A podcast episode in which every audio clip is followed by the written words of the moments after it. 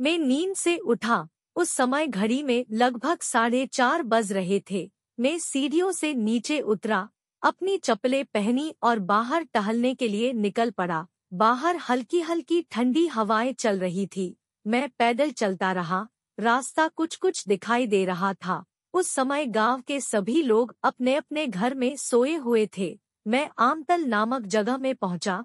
वहाँ पर मुझे एक बालू का ढेर दिखा।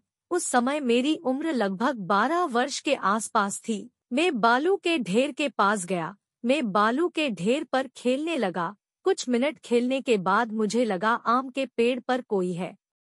मैंने पेड़ के ऊपर देखा तो मैं काफ़ी डर गया। वह काले रंग का एक जीव था। उसके एक हाथ पर एक कुल्हाड़ी थी। मैं देरी न करते हुए वहाँ से दौड़ा। वह जीव बालू के ढेर पर कूदा और मेरे पीछे दौड़ने लगा। मेरा पैर किसी चीज़ से टकरा गया और मैं गिर पड़ा। मैंने पीछे देखा, वह पास आ चुका था।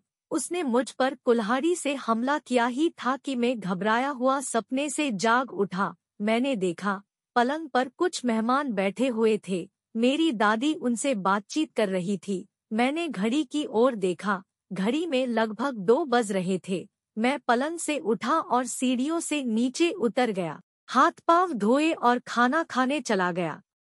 लघु कहानीकार Pankaj Modak. I woke up from sleep at that time the clock was about half past four I came down the stairs put on his slippers and went out for a walk a light cold wind was blowing outside I kept walking the way was visible At that time all the people of the village were sleeping in their respective houses. I reached a place called Antal.